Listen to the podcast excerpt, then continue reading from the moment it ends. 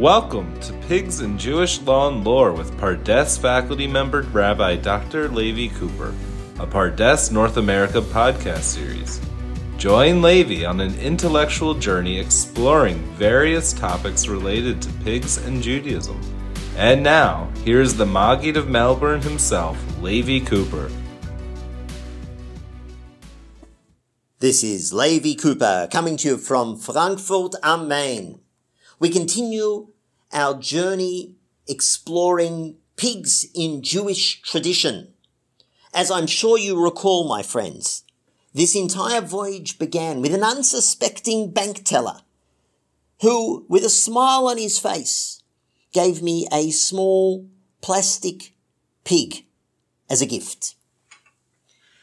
Now, I've since learned that the entire notion of a piggy bank originates here in Germany.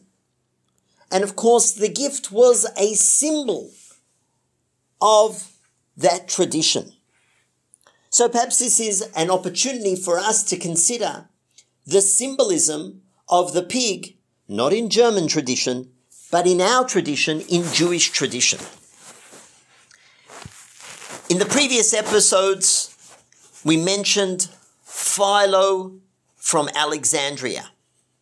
Now, Philo was part of the leadership of the Alexandrian Jewish community, and following tensions in Alexandria, Philo was part of a delegation that traveled to Rome in the year 38 to meet with the Roman emperor, emperor Caligula. And Philo records that meeting in, in Greek, of course, and it is a uh, difficult text to read because the emperor was not well disposed to the Jewish delegation. And Philo records how he says to Caligula, that they the adversaries are talking against us with no basis. They're saying bad things about us, that we're not loyal. And it's not true. We have offered sacrifices in the temple in Jerusalem in your honor. And whereas others offer sacrifices and, and sprinkle the blood, but then take the meat home, we offered sacrifices and burnt the entire sacrifice to God in your honor, Emperor Caligula. But Caligula was not so happy with this notion and says, well, let's say you really did offer such a, such a sacrifice. What does it help that you offered a sacrifice to some other God on my behalf you should be offering sacrifices to me. And when uh, Philo hears such blasphemy, so he's shaken to the core. And that's the beginning of the exchange with Caligula. The first question he asks them is, Why don't you sacrifice to me as if he sees himself as a deity? What's fascinating is that the second question that Caligula asks this delegation is why don't you eat pig? and when I saw that, I was shocked. Like that's the most important thing. You've got this, you've got this delegation that's come all the way from Alexandria to deal with major problems, and you want to ask them why they don't eat pig? And Philo records that the Jewish delegation answered that, you know, every uh, people has different rules and about different foods.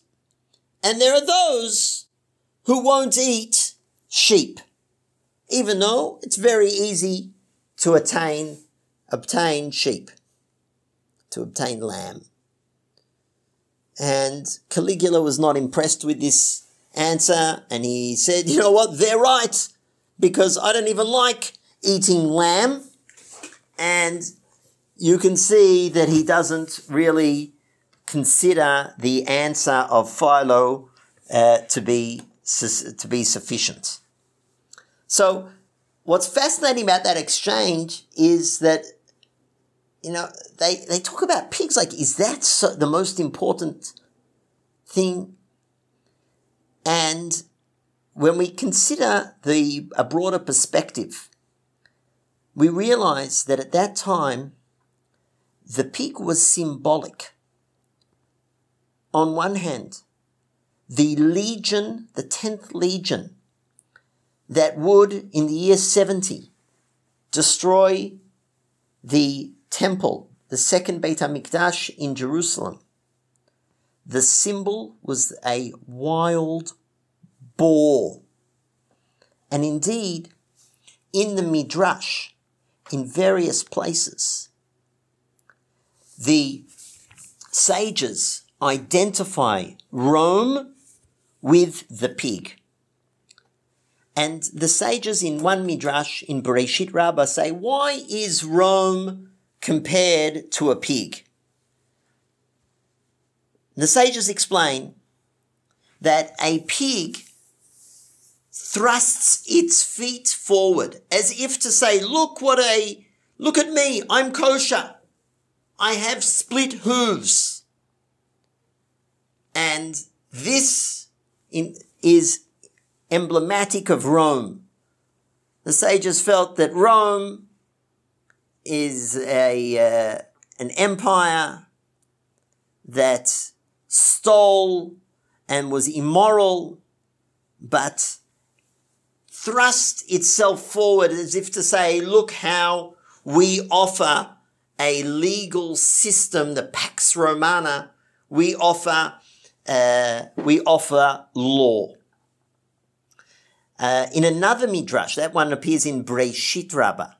There's a parallel in Vayikra Rabbah, which offers a similar uh, vision of Rome, and that uh, there we even have a story how one Roman leader uh, set about killing all the thieves, lecherous people, witches and warlocks, and then turned to one of his advisors and said, You should know I did all of those things myself. So, in the eyes of the sages, the pig thrusting its feet forward as if to say, Look how I'm a kosher animal, but really being not kosher, and in fact, the epitome of not kosher was like Rome thrusting its feet forward, saying, "Look how how honest we are, and how uh, how we've got a good legal system." But in truth, it was a corrupt empire. If we fast forward to the beginning of the 14th century, in Saragossa, Spain, Rabbeinu Bachya in his commentary on the Torah. He quotes these midrashim that we uh, just cited, and he collects them together, and he comes back to the notion that in the future, God will return the pig. And he says that's an allegory for Rome that God will return to them, in other words, pay them back with midat hadin, with judgment, and they will pay for their crimes. And then he brings another version, atid lahachzir ha'atara liyoshna, that in the future, what will be returned will be the crown of glory will be returned to Israel that crown that was taken by Rome.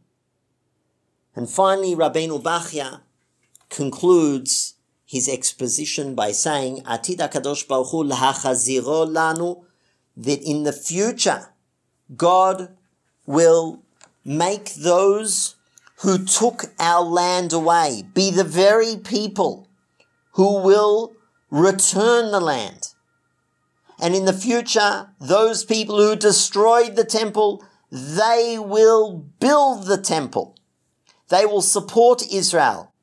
And then, says Rabbeinu Bachya, there will be peace in the world.